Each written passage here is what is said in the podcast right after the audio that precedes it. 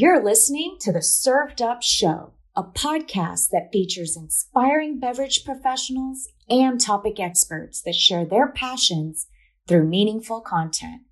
Your hostesses, Bridget Albert, is best known as the Market Fresh Mixologist, an industry mentor with over 25 years of experience. And I'm Julie Milroy, best known for my passion for leading change and helping others grow in their careers. Grab a cocktail and sit back. Let's learn how we can make a positive impact in our industry.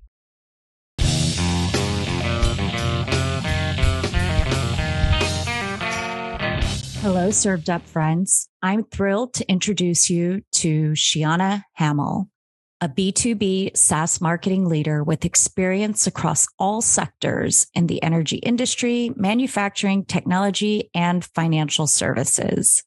Sheana is deeply passionate about developing the next generation of leadership, championing diversity and inclusion, and paving the way for others.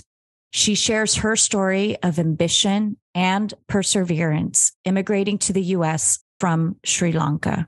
Now grab your favorite cocktail, sit back, and get inspired.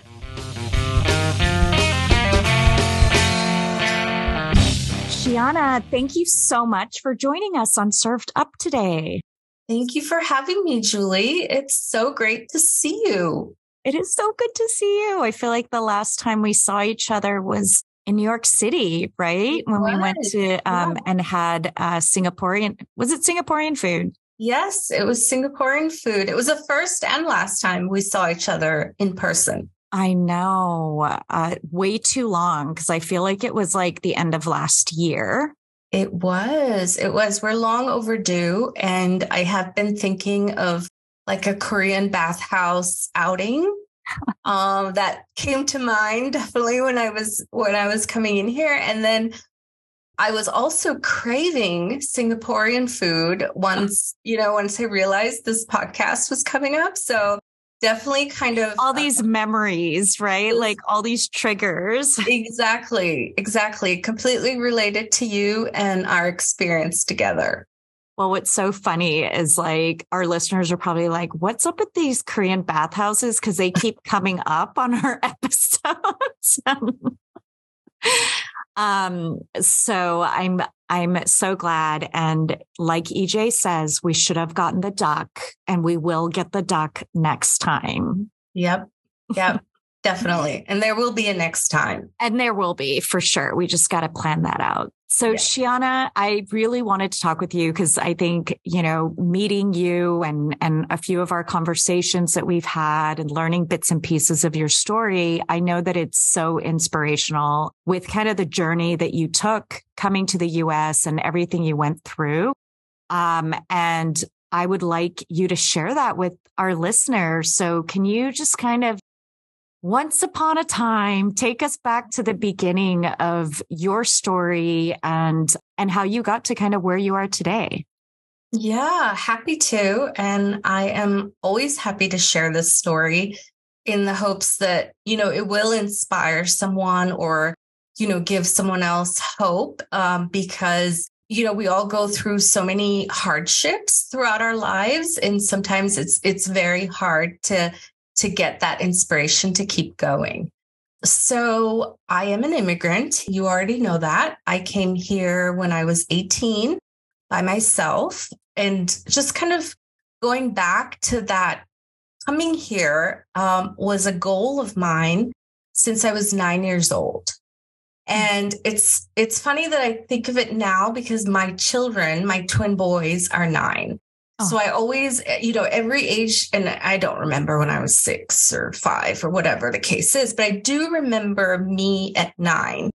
And that was one of the things I declared to my parents was that I was going to move to the US. And I was going to do that by starting, by getting an education. And at 18, I'll be gone. And they kind of laughed at me initially, but they also knew how headstrong I was and just how determined I could be. So I think they did take me seriously to some extent. And I was laser focused on that goal. I even tell a story where like from a grades perspective, I was not that focused on getting straight A's and all of that, because I was looking at I was more strategic in terms of this is what I need to do to get there. And so, you know, if I have to do the minimum here, but then maximize on this end, which was sports or community service or whatever the case might be, then that's what I was going to do. Right. So I was okay with an occasional C and B and so on, but my goal never changed. So that was, I kind of marvel at it now looking back, because my boys are 9 and they are not that strategic. No, I know. I'm like, that's a major, big strategic decision to make at 9 years old. So where is home for you, and why the US? Like, what was it that you wanted to come here and really have your adult and life here? Yeah. So I was born in Sri Lanka. And at the time I made this declaration, we were actually living in Oman in the Middle East. Mm-hmm. So my dad had taken a job there, and when I was 5, and I was actually left in Sri Lanka for some time living with my grandparents, mm-hmm. while my parents moved to Oman with my little brother, who was just born. So we're 5 years apart. And I was flying by myself internationally at that time to go back and forth from Sri Lanka to Oman. So even that, thinking back, I can't imagine sending my kindergartners on an international flight solo, but I was doing that. And I actually enjoyed it a lot of times, because, you know, I'd get all these ice creams, all these sweet things that they want to kind of ply you with. And that spoiled. Yeah, I was spoiled. So I had to, I guess in a way I did have to get very independent very quickly. Mm-hmm. And partly I think my reason and my desire to escape really went back to the way things were in Sri Lanka. Mm-hmm. We were in a civil war at the time. And so I had seen some horrific things. And I continued to see horrific things once we moved back from Oman back to Sri Lanka. And I just did not want to be a part of that anymore. I wanted to escape. I was really looking for my own American dream, really. And so I saw it as an escape, but an opportunity to also start from scratch and start afresh. Mm-hmm. And where was school for you? And what is that kind of, if you were to stay in Sri Lanka, like what is the, what do futures usually look like for young women and perhaps some of your friends or family that stayed? Yeah, that's a good question, because even my friends and family that stayed have left since then. Mm-hmm. They have either moved to Australia or New Zealand. Those are the primary two destinations, or the US. And in fact, a lot of my family has moved here, my extended family, my aunts and uncles and so on. And as I immigrated here, I was able to bring my parents over. I sponsored them, got them citizenship. And so they've been here now for over 10 years, which has been incredible. That's amazing, because, I can relate to that story as my mom immigrating here from South Korea, right? And yes, for that opportunity, for a new life, to be able to provide. And at the time, she was in her mid-20s, had us so young. And I couldn't imagine me being in my 20s immigrating to a new country, any country, right? So with the child. With children, exactly. Yes, I mean, and a horrible husband. So that's like a whole nother story. But, when you don't have an ally and all of that. But support system, yeah. Right. And not understanding the language. When did you learn English? Is that something part of your culture that English is kind of taught early on, or was that something that you pursued later? Mm-hmm. Yeah. So yes, I was raised bilingual, and my parents also wanted my brother and I to learn other foreign languages very early on. So we were in French and German. We were taking French and German lessons when we were also around 10. So, you know, that was really instilled on us very early. But I learned, and I grew up with British English. So there was a little bit of a transition that had to happen as I moved here. But that's easy to do. I think when you're younger and you're going through college and all of that. So I feel like I've assimilated pretty well. Yes, for sure. And so tell us about that process. Like how, when you obviously decided at 9, you did everything you needed to do to get here. What did that look like? And then how did it finally happen? Yeah. So my original dream was to go to California. That was kind of my thing. I wanted to go there. And I was pushing for that as hard as I could. But my parents were like, we already know how distracted you can get. So I had all these acceptance letters. And they were like, California, maybe not so much. We'll send you to Ohio. So where you can't possibly get into anything or any trouble.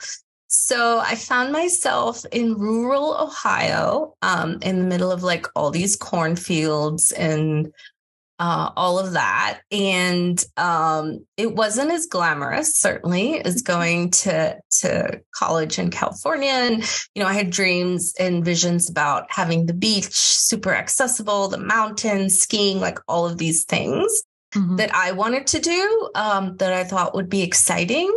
And in rural Ohio, the most exciting thing was just going out to eat, or like going to Walmart and walking around because it was a super Walmart and it was massive. And it's so sad as I think back to that, right? But as a kid from Sri Lanka, like that was still very different to me. Like we didn't have super Walmarts there. We didn't even have a TV when I was born. Like that was not a thing. So those things that, you know, Americans, and I certainly now take for granted, are not things that are accessible to people around the world. Yeah, absolutely. I mean, I think a lot of that, it's funny, you know, from my husband growing up in South Africa, there was, you know, they didn't get a lot of access to a lot of the things that we did. So he always has that comment with my son when I was young, I didn't have this and I didn't have that. So I totally get it. So then you came over through school, and that was in Ohio. And how was that journey for you? What was like your biggest challenges, and, you know, how did you kind of plow through that and, you know, stay? 'Cause I think a lot of people too, like they'll kind of try and then they end up going back. Yes. Yeah. So yes, actually, that's an interesting story because I actually got sick while I was in school, and I didn't know what it was. Doctors couldn't diagnose me. I had mono, but they couldn't figure out that I had mono at the time. And so by the time I was diagnosed with it, I was really far into it and just completely out of it, miserable. So I had to take a year off school to just recover physically from it. And I spent that year back in Sri Lanka. So I went back, took some time off, really rested, recuperated, all of that, and then came back. So that was challenging in and of itself because I wasn't going to graduate with my incoming class. And I was, you know, disappointed about that. And then I didn't go down that traditional path of getting an internship. And I kind of thought through that and wondered exactly what to do, but I was sort of on the fence. And then I met a boy. So I met a boy in college. Obviously, I met a lot of boys, but this boy in particular, I ended up marrying. So instead of going to grad school, I got married right after I graduated. This man was in the military. So he was a Marine. And the way this all went down is after I graduated, I did go back to Sri Lanka and he followed me, proposed. And we came back and got married. At the time he was stationed in Camp Lejeune, the one where you see all those lawsuits, and now with the water contamination and all that. But so, I lived in this really small town of Jacksonville, North Carolina for some time. That's actually where we got married. The marriage didn't last. He was violent. So it was a domestic violence situation. So much so that, I found myself in a women's shelter one time. And I honestly should have gone more frequently than that one time, but that was like my breaking point. And what I discovered through that process is that when, women go through domestic violence, they leave and come back 7 times or more. It's this kind of continuing process, right? Because you're just trying to kind of almost excuse or just find a reason to rationalize it. To give your person a pass because you think okay, they are going to change. And you also care for them, right? Which is so hard to understand to somebody that's abusive, is that you actually still care for them. Yes. It's such a terrible dynamic, honestly. And I don't wish that on anyone. It was an incredibly hard situation. But even after that, we ended up moving. So he got out of the military. We ended up moving from North Carolina to Delaware and bought a house together. I was just trying to convince myself that there was a future here, but there wasn't. It was a repeat situation. And they almost always are. Yeah. In fact, they continue to escalate, right? And I saw recently that domestic violence is the number one killer now of women in the United States. Goodness. I don't think it's heart disease anymore, which is kind of crazy to me, but I've lived that, And, I really can empathize and I feel so deeply about, if I can help one person in this situation realize that it is possible to start over in those circumstances. I walked away from my home that I owned. I just signed it off. I signed it over to him I wanted nothing. I just wanted to get out of it. So he had a home that I had contributed to, paid for, and just all these assets that I just gave away because I wanted to distance myself from him. I just commend you for doing that because I know how hard it is. And it really can happen to anybody, and I've seen it, right? I mean, I mentioned my mother and, with the man that she, my dad was also in the military. They met in South Korea and, it was a different kind of abuse, right? It was more emotional abuse, maybe sure, not as physical, but it's still, especially when you feel that, you're kind of need that person, right? Because you've already committed to your life with them. So you're trying to do everything that you can to make it last. Yes. And, you know, so going through all that, I could imagine. And so your two boys did you have them with him or at the time? No, I didn't. Thankfully, my sons, my twins are with my current husband. Mm-hmm. And we got together almost 15 years ago now. So it's kind of crazy to think how time flies. But no, thankfully, no, not with him. And we parted ways and we haven't seen each other or heard from each other since the divorce was finalized. Mm-hmm. I painfully had to go back and be part of the divorce proceedings in person. Mm-hmm. So that was quite difficult. Also because he ended up bringing his then girlfriend to the divorce proceedings, and she was a minor at the time. Yeah. So it was tough to swallow. I mean, it's really sad that the laws don't protect women better and make it a more comfortable situation. I mean, it's unfortunate. And, you know, what helped you get through it? What made you finally decide to leave them? Because I know that, like you said, it's very challenging and a lot of women can't, you know, haven't figured out how to do that. Yeah. You know, I don't know what my final straw was. I just know that I've reached that point, and I thought I can't do this anymore.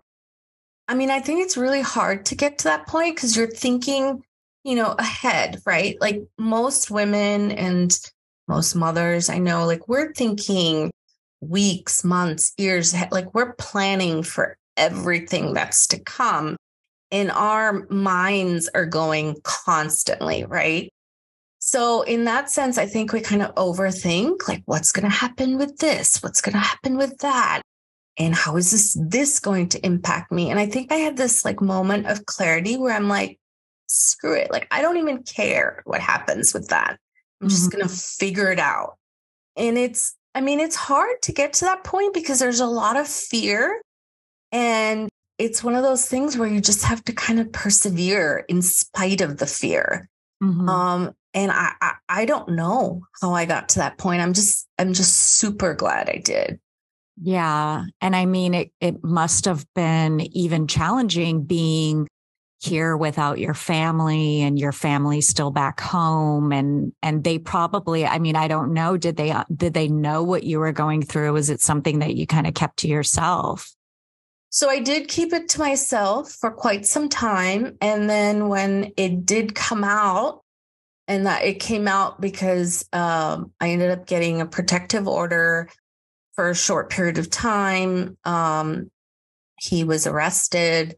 And so then the military got involved and, you know, there were some implications there, but I didn't end up pressing charges because it would also affect me because at the time I couldn't work. So I was financially dependent on this man. Mm-hmm. And so I couldn't let go of benefits and all these things that I was afforded by his work.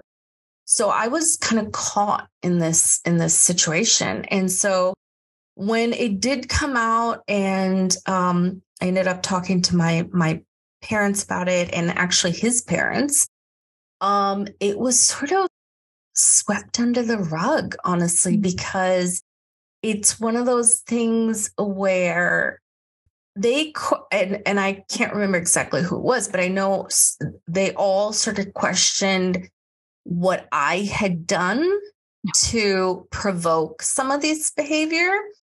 And I think some of that is very cultural in nature. And my parents have changed so much since they've come here.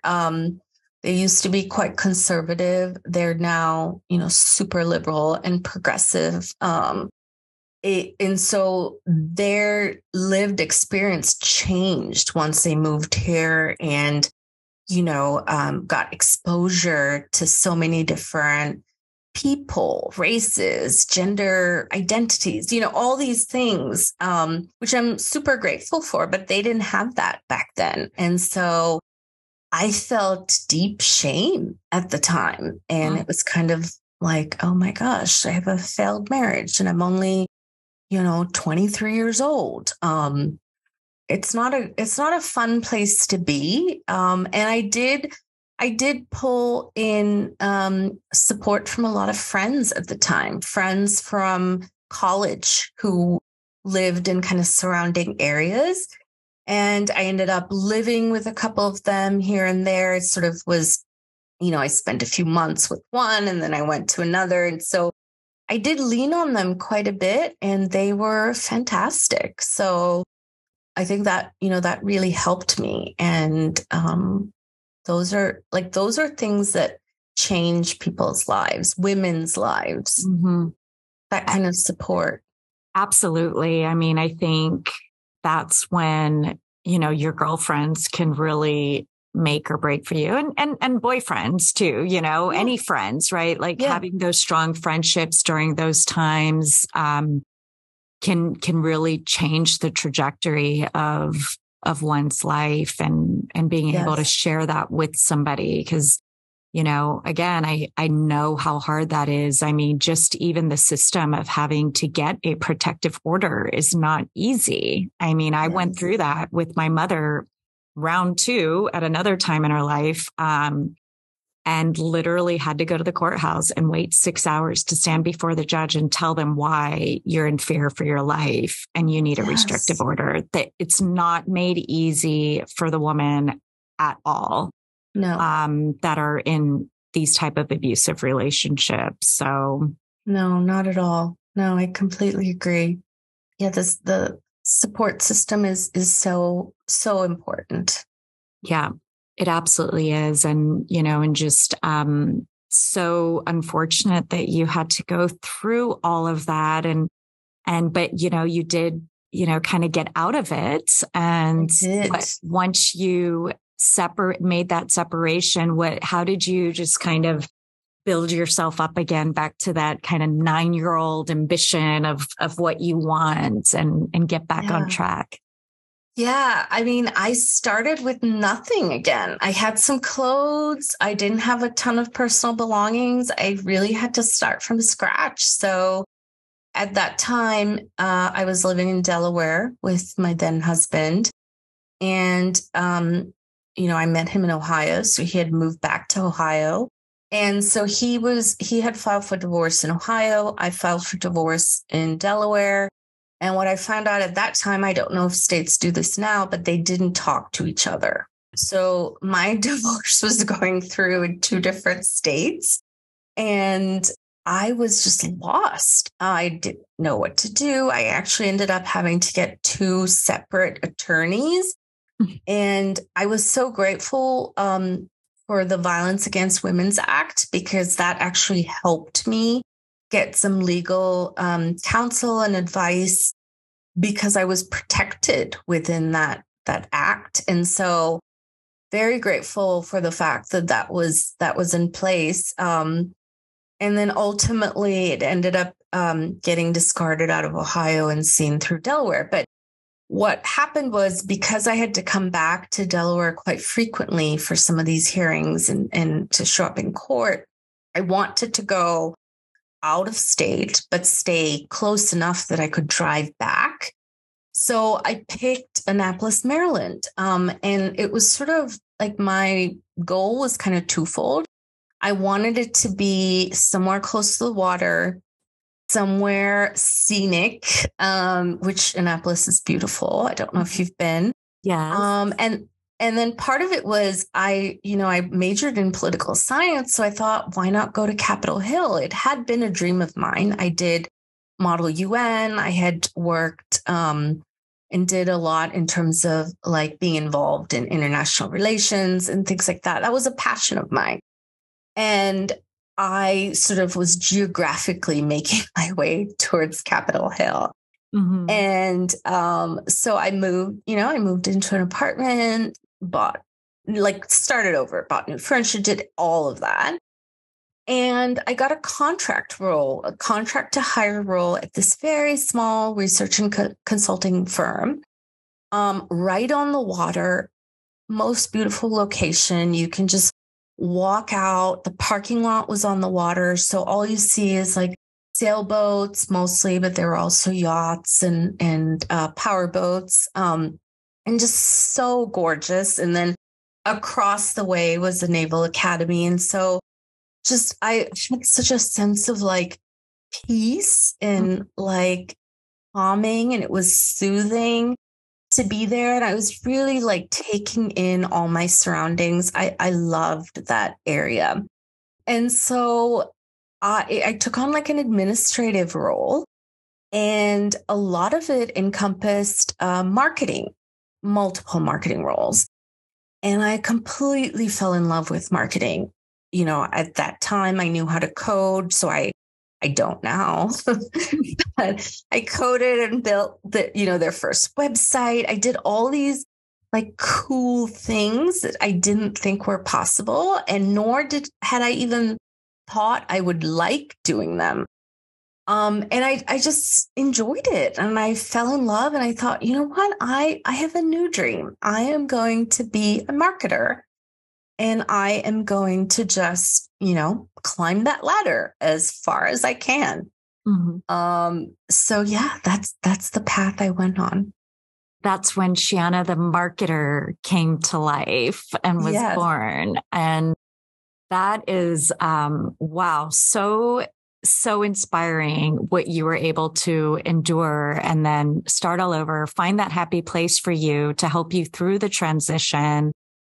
That's incredible. So from what was, from there, like where was that kind of that big milestone that kind of got you into your profession? Because I know that you've definitely gone up that ladder and had a lot of different experiences. So kind of share that journey with us. Yeah, absolutely.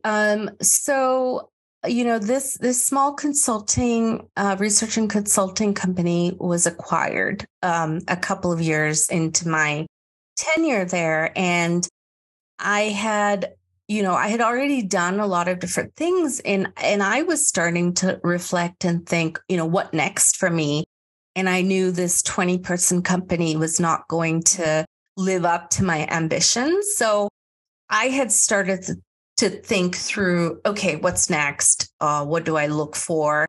And then boom, this acquisition happened, and we grew from 20 people to 200 people overnight. Mm-hmm. And I thought, wow, so much opportunity, right? Mm-hmm. And I was super excited about that. And I ended up raising my hand up for every new opportunity that came up, and ended up getting it because, a lot of times people were afraid to volunteer for new opportunities. And these were opportunities that came through an M&A spree they went on subsequent to acquiring the company I was with. And wow, that was incredible. I got to experience so many different sectors within the energy industry. I should mention that the company that I started working with in Annapolis was in the coal industry, like of all industries that I could have picked, coal, C-O-A-L, right?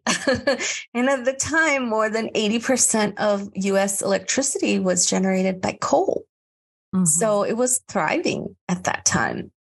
Now, not so much. And I also actually saw that at the time. I knew that there would be this slow decline. And I wanted to pivot and move to other sectors within energy to learn and to be able to be more kind of developed in my thinking around how energy what that energy portfolio might look like, what the needs and how needs will change, right? So I was really fortunate to work in all these different sectors, metals and mining, power and utilities, upstream oil and gas, petrochemicals, chemicals, refining, like you name it, I have done it in energy. And how exciting. Like I was getting promotions every year, year and a half. I was traveling all over the world, opening new offices, hiring marketing talent, just amazing, amazing experiences. And I was the only marketer in our Annapolis office at the time. And I always was. They never hired anyone there. So my bosses throughout those years were always overseas. I had, managers in the UK, managers in Australia, same with direct report. So very early on, prior to COVID, prior to this like virtual working environment, I was doing all that. I was used to it. I was working in these, cross-functional teams that were dispersed globally. And wow, what a great skill and experience to have when COVID came about. Oh my God, I can imagine. So how long was your career journey there? And when did you kind of, start your second life with your husband and your twin boys? Yeah. So I actually spent over 11 years there. Oh. So I say that's where I grew up. Like mm-hmm. That's where I got married. That's where I had my kids. That's where, I went from assistant to like, management, all of that. Right. So, yeah, I grew up not only in my career, but my personal life mm-hmm. as a leader, all of that. And it was while I was there that I met my current husband. We met online when online dating was not that much of a thing back then. Mm-hmm. So I was always kind of embarrassed at the time to say we met online. Now it's just one of those things, right? Yeah, it's like so normal. Yeah. But 15 years ago, it was not normal to say we met online. And so, but we did. And honestly, it went amazing. Like, we were engaged 2 years to the day that we started dating. Mm-hmm. And he had told me actually when we started dating, it's going to take me at least 2 years to figure out if I want to marry you. So just know that. And I said, okay, that's fair. But listen, if you don't make a decision in 2 years, like I'm gone.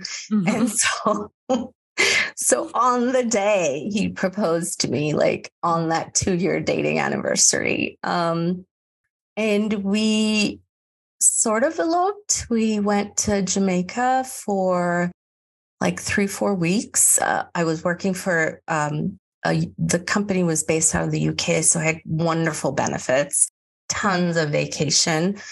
And so we went to Jamaica, just the two of us. We did have a wedding. We had a ceremony. We had like a wedding planner there. We had no guests except for the guests at the resort. They did all like they join in. They did. And they were applauding. They were, celebrating. They watched the whole ceremony. Mm. But what we did was we took some time before the wedding. So we kind of relaxed, really chilled out, had the wedding, and then continued to stay for our honeymoon.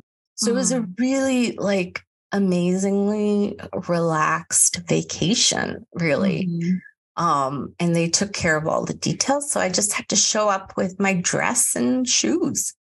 It sounds very familiar. My second marriage was very simple too, because you really realize what's important. The second time around. Wow, that is quite this story. And that's, just so wonderful that you were able to kind of find, that second chance of, love and then building a family and having your twin boys. So they're 9, you mentioned. And yes, did you have them in Annapolis where, I don't remember where you're currently at now. Are you still?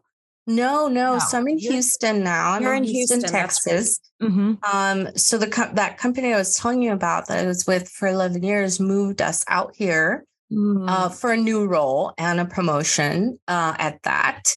And then they laid me off 9 months later. So unfortunately, we'd already made the move with 2 7-month-olds in tow. So we bought a new house. So we were sort of staying put for a little bit.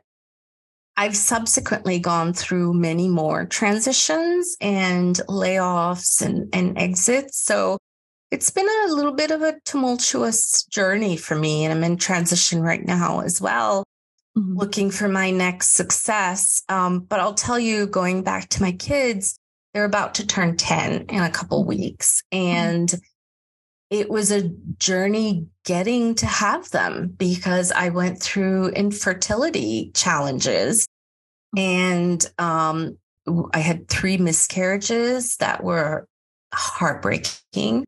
Oh. The first one was in my second trimester. 2 of them didn't spontaneously miscarry, so I had to have DNCs. The third one, I got tested, found out it was a little girl. It was a girl. And that, you know, there was nothing wrong with her. And I was, you know, searching for those reasons why this was happening. There were no reasons, right? Beyond your body is rejecting your fetuses. And it's a really tough pill to swallow. But I was determined. It was kind of like coming to the U.S. I knew, and I will tell you, I knew even back then, 9, 10 years old, I wanted to be a mom. I mean, I didn't obviously pursue it till I had the opportunity. But once I was ready and in that place, I did. So we got pregnant really fast the first time after we got married, and obviously lost 3. And so, you know, my husband still says, like, if it weren't for me continuing to push through, continuing to like carry him and drag him into all these appointments and do all the treatments and all of this, like, we would never have had kids. Like, we would never have had these boys. What a blessing. Yeah. I mean, an absolute. And then to get 2 little bundles of joy at the same time. How incredible. And your boys are about the age of mine. You know, I mean, mine's 11 now. So I know how special that is. And yes. Yeah, absolutely. You know, my husband actually didn't want kids when we first met. And so that was one of the criteria of marriage. Like, we agreed to 1 child. I wanted 3. He wanted 0. So we landed at 1. And then when I got pregnant with the twins, he was like, you tricked me. How did this happen? When really it's actually partly his doing that I had. It came from his side. Twins. Yeah. So yeah, that was really funny, because I still remember to this day calling him to let him know it was twins, because I'd just gone in for a routine appointment and they broke the news to me. And I thought, oh my God, you're joking. And so I called him, and he was driving at the time, and I said, pull over. And he assumed the worst, because we'd already had three miscarriages. He thought, oh my God, what's going on? Tell me, you know? And I said, well, there's 2 in there. And he said, what do you mean there's 2 in there? So we have 2 babies, like, we're having twins. I said, are you sure? Are they sure? Pretty sure. I saw them. I mean, he was just completely lost. He said at the time, all he saw was $signs when he heard it was going to be 2. Oh gosh, not the double amount of love, but yes, probably $ too.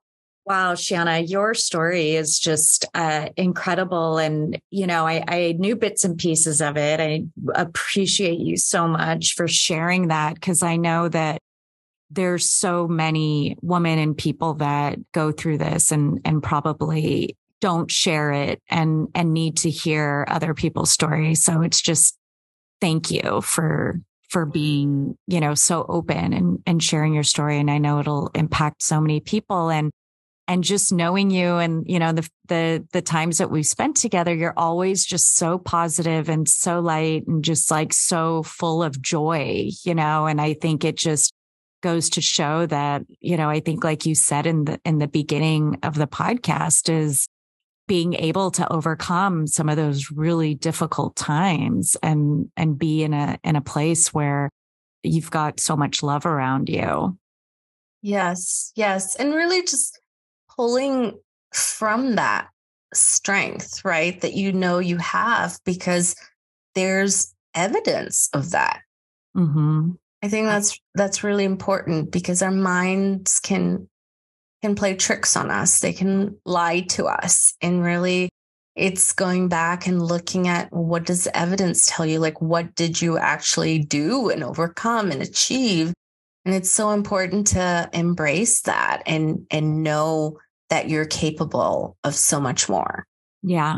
I mean, that is such an important reminder, right? Is that we do, our minds talk us out of a lot of things. And, but the strength, that human strength, especially that of a woman and an immigrant, and, you know, all of that is just, it's incredible. And, you know, I think you sharing that is going to inspire so many people on, you know, whatever hardships they're going through, is like really finding that inner strength that's there and embracing it.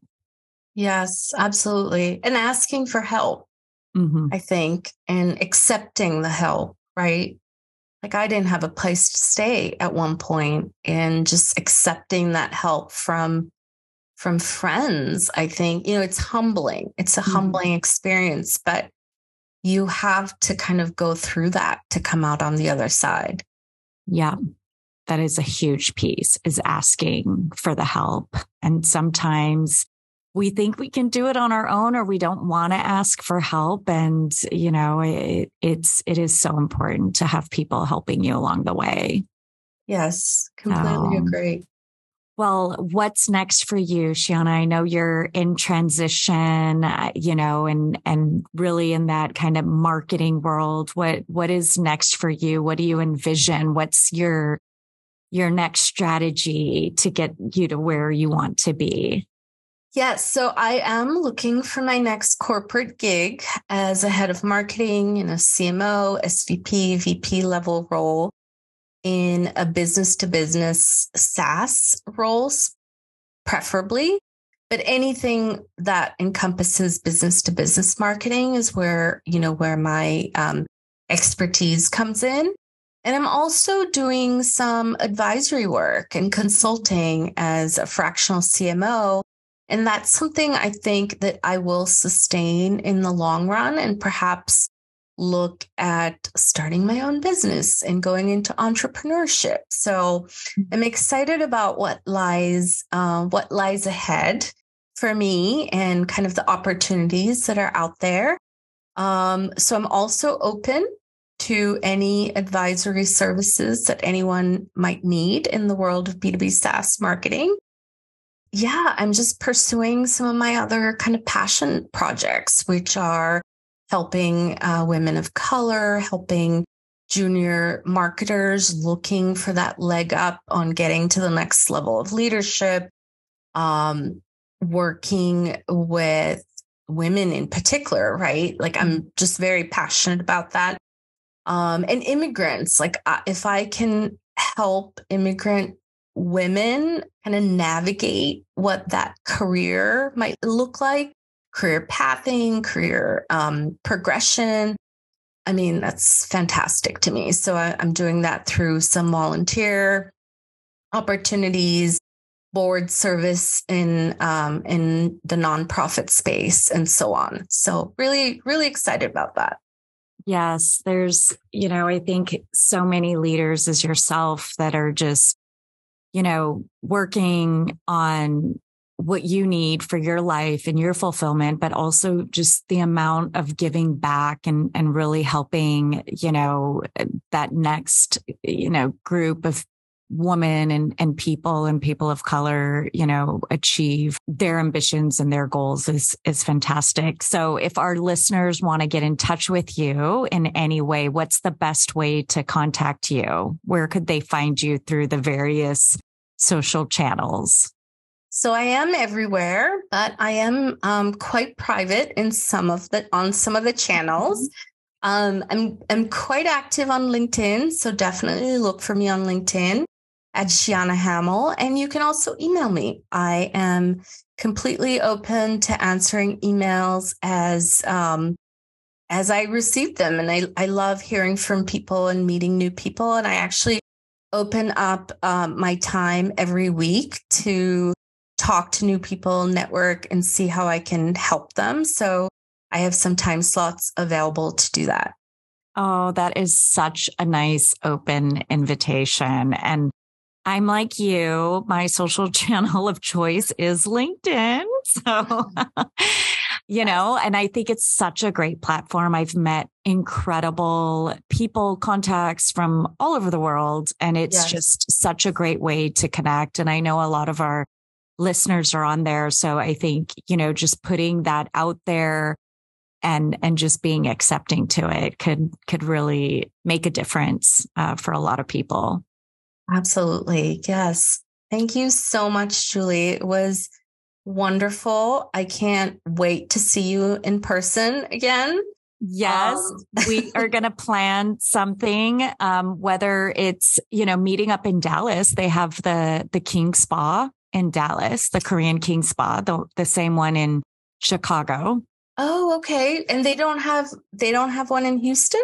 Maybe. I haven't looked at, I wouldn't be surprised because I think you guys have quite the Korean community there, but we did go to the one in Dallas, and apparently that same company, that same brand is also in Dallas. So we had made plans to try to go, but yes. And I need to actually make a visit to Texas and kind of hop around and do some market visits. So we will have to plan something. And if you're ever going to be back in Miami, you're always welcome to.